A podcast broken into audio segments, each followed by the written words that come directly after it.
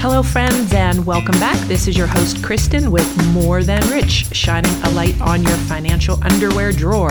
Last week, Roy Carlson, president of Carlson Financial Services, touched upon my questions regarding why the word money is so taboo in a capitalist country, as well as a deep dive into cash management and reserves from a stewardship viewpoint. We did receive many inquiries about this word stewardship, so I wanted to take the time today to hopefully answer some of your questions and tap into Roy's experience and expertise and how he uses this process to prioritize and monetize your goals. Roy, Thank you again for being with us today. Stewardship is a word that has different meanings for different people, but the Wikipedia definition describes it as most people think it is, which is a theological belief that humans are responsible for taking care of the world. People who believe in stewardship are usually people who believe in one God who created the universe. So, can you please define for our audience what stewardship means to you from a financial perspective and why should a non believer invest in this notion? Hey, Kristen, it's good to be here again. Uh, for me, it simply means following a measured approach and defined process to align your values uh, with your actions. Um, I believe stewardship is a practice of all people groups. It's not unique to Christians, it's not unique to any one people group. I also believe that when you talk about stewardship, it's really more defined as uh, the effective and careful management of resources. Um, that's closer to the uh, Merriam Webster dictionary definition. Uh, and because of that, really effectively, what it means for each individual is managing uh, the six areas as people that we're responsible for managing our body, our relationships with others, uh, our situations, our time, uh, our talent, and, and even our treasure. And, and we'll spend the bulk of our time in this podcast series talking about the, the treasure aspect of stewardship since it's effectively what we've been doing in working with our clients for the last 20 years. But we find that each of the other uh, six areas of stewardship, and even the seventh being our faith, are critical for all people. Um, and we all have very similar goals as outcomes as we interact with each of these six key areas. And the goal is contentment. Um, if we're able to achieve contentment uh, with respect to our relationship to our body, our relationships, our situation, our time, our talent, and as believers, also our faith, then contentment is valuable for everyone in every situation. Uh, it's not for me, and quite frankly, it's not for any other person to define values, but to help create alignment between those values and the practical application that comes along that. Um, there are differences in values among pastors and missionaries and businesses. And our experience is it's one of the most deeply unique and individualistic traits and characteristics of humans is that their value system is different based on their experiences and based on those. Um, our goal uh, as advisors, but also as a, a vessel for uh, the grace of God, is to help people to define a stewardship theology so that they're gaining contentment um, in each of these different areas of stewardship. Everybody is going to benefit from having contentment as they relate to, for example, their body. Uh, many people today struggle with eating disorders. Uh, but most of us struggle with that balance in life between uh, getting enough exercise, getting enough sleep. Um, and, and so, what we help do is make sure that people have a platform to examine how they're defining success as it relates to their body. Are they spending enough time on their physical self so that they're as useful as they can, um, so that they're content um, with the balance of how they're treating their physical self. Uh, relationships, I think, are even more critical because every single person on this life has a relationship uh, with something or someone. Uh, and so the stewardship process takes a look at how we interact in our marriage, with our children, with our parents, with our employees, with our employers, uh, with our business if we have one, and even with strangers. So it's designed for us to critically evaluate how we're interacting in our relationships so that it meshes very well with what we would describe our values as. And so I think every individual on this planet has a goal of taking a look at how they're operating their life and wanting to have a uh, plan that aligns their values, how they're treating uh, each situation they're in. You mentioned something um, about stewardship of time which is really interesting to me. And I know I run around crazy as a, a mom, as a business person, as a wife, as a friend, as a daughter, with with so much. give me an example of what you call stewardship of time. Once again, evidence of God's uh, amazing sense of humor. I grew up in a home where my father was a naval aviator, and we were a very punctual family. Uh, and for me, uh, being on time became an extension of keeping my word, and so it was a uh, it was a very valuable and structured and uh, safe way uh, for me to feel like I was where I was, and so in in God's sense of humor, He had me fall in love and marry a Cuban. And I remember early in the courtship process, we were going to a date, um, and we were we were attending a Cuban wedding. And by the time we showed up in the parking lot, we were a half an hour late, which meant my face was red. I was pulling my hair and I was telling my wife, Why in the world are we even showing up for this? It makes no sense to me. And my uh, humble wife handled me as well as she always does when I'm in this state and said to me, uh, Let's just go in, sweetheart. And we walked inside and uh, found a seat. And number one, we weren't the last ones there. Uh, but just as importantly, uh, we waited for a half an hour before the service began. And so for me, it was a learning experience of understanding that my stewardship of time uh, was certainly different than my wife's, um, but it also gave me the nickname in the Cuban side of the family as Radio Reloj, uh, which, if you're Cuban, you know on a Cuban radio station, when they announced the time, they said Radio Reloj. So the, funny next on that is when my wife and I did get married, we were concerned enough that the Cubans wouldn't show up on time that we actually lied on our wedding invitations, which was a true blessing because all the Latins showed up on time, but the only problem was all the gringos showed up a half an hour before the wedding started and there was still another wedding going on. But the learning for my wife and I uh, was that uh, my wife respected the fact that, especially in uh, business applications, uh, that it was really critical for me to feel comfortable and safe uh, uh, with us being on time. Uh, but the further learning for me was when it came to social uh, settings, especially if we were going to be in Miami dealing with Latins, uh, that there needed to be a level of flexibility. Otherwise, you could show up places and nobody was there. Okay, so I have to start calling you Mr. Time, Roy. That's an awesome story.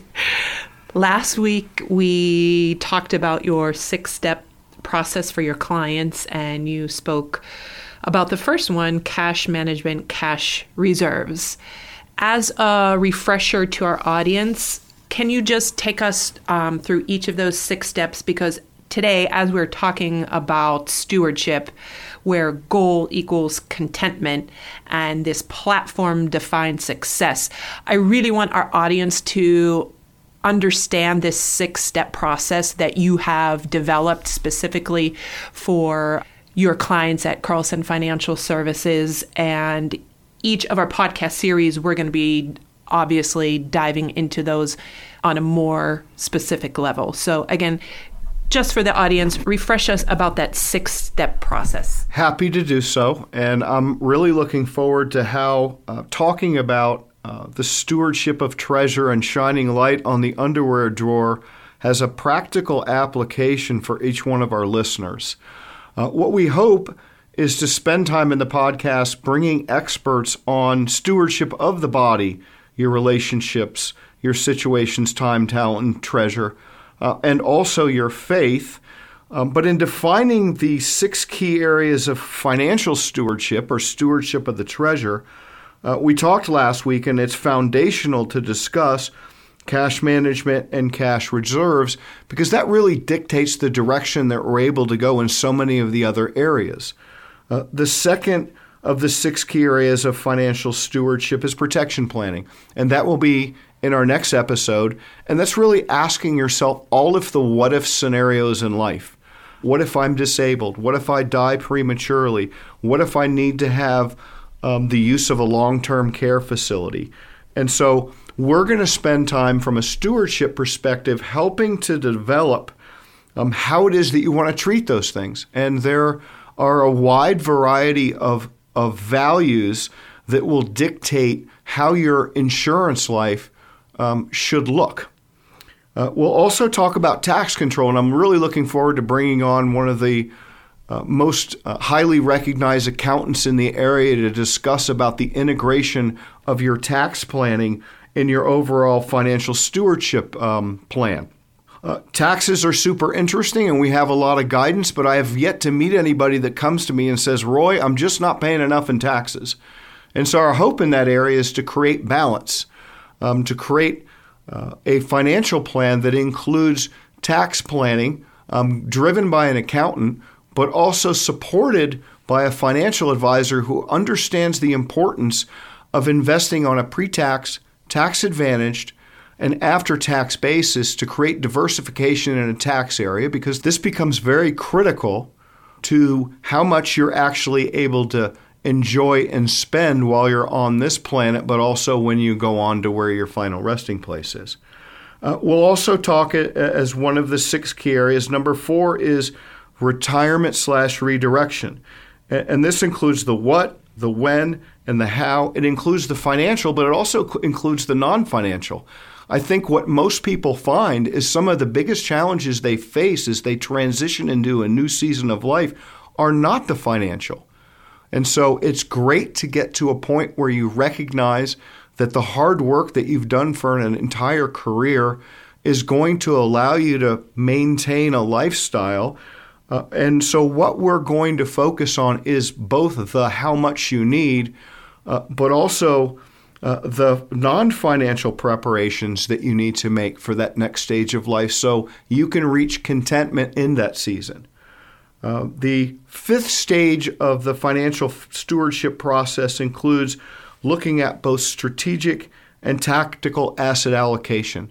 So, this is a, a, highly technical area, but it also includes making sure that your spiritual values, your social values, your giving priorities, and even your legacy priorities are reflected in the investment decisions that you make. So, yes, it's important to have an effective and efficient asset allocation, but it's just as important to most of the people we work with that where their dollars are going are supporting the things that matter to them and that there are no dollars going to the things that they would deem inappropriate or not reflective of their values.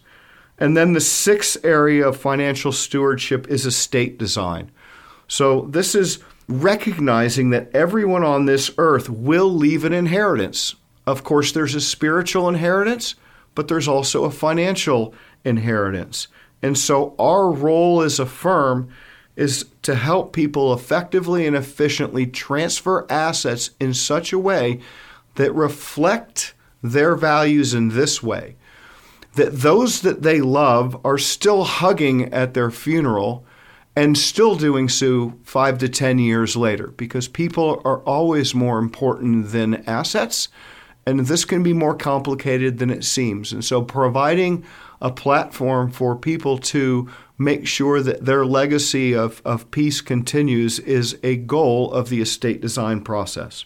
Roy, you mentioned about uh, shining a light on your financial underwear drawer, and that's also uh, part of our title of our podcast. Can you extrapolate a little bit of that for us and how that relates to stewardship? One of the first steps in having a good stewardship plan is really reflecting on how your values are shown um, your, how you're managing your treasure. And so, uh, if we assume that everyone wants to be content, with how they're managing their different areas of their life, the stewardship priorities begin by examining the underwear drawer, which is all of the different financial components that make up you as a complete person. Roy, thanks for going over those six steps and defining how uh, each of those are really integral in your stewardship process for your client. I, really love it. I really love the process because it is so unique. It's so different. And I personally am going through that process right now and how I can reflect my finances with my stewardship moving forward and it, and it's quite a unique and amazing process personally to to go through during the step 2 protection planning for next week I love how you coin it what if scenarios give us a, just a sneak peek into a what if scenario and what can our audience expect to learn from this topic next week uh, in the protection planning process it's really challenging for most consumers because there is so much information and misinformation as it relates to insurance. Um, I've yet to really meet with someone who says, you know, one of my favorite things to do in life is meet with an insurance guy. And the challenge is that I have heard some really bizarre things through the years on protection. Um, I had an individual who shared with me that he would refuse to buy life insurance because he did not want his uh, wife, when he died, uh, to spend that money celebrating. The flip side of that is I met an executive in, in the uh, insurance world who was a self described Christian who told me that the truest sense of how, how much someone loved someone else was how much life insurance they had on them. I think the challenge, in addition to wading through all the dis and misinformation about insurance out there, is really just defining the need. And the need is unique and should be decided by you based on your values.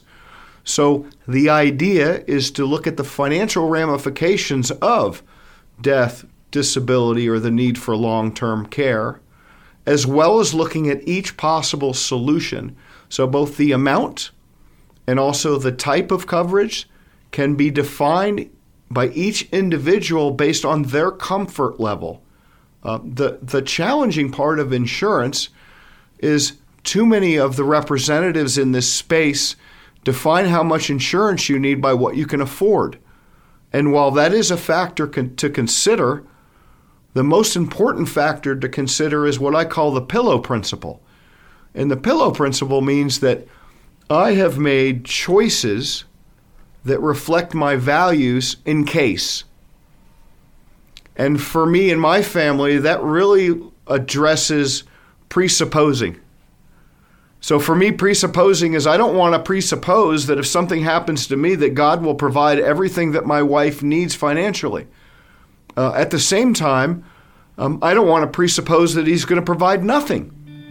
So the balance for being a steward of the protection component is finding the right amounts and the right method to dealing with them. There are only three ways to remedy an insurance shortfall.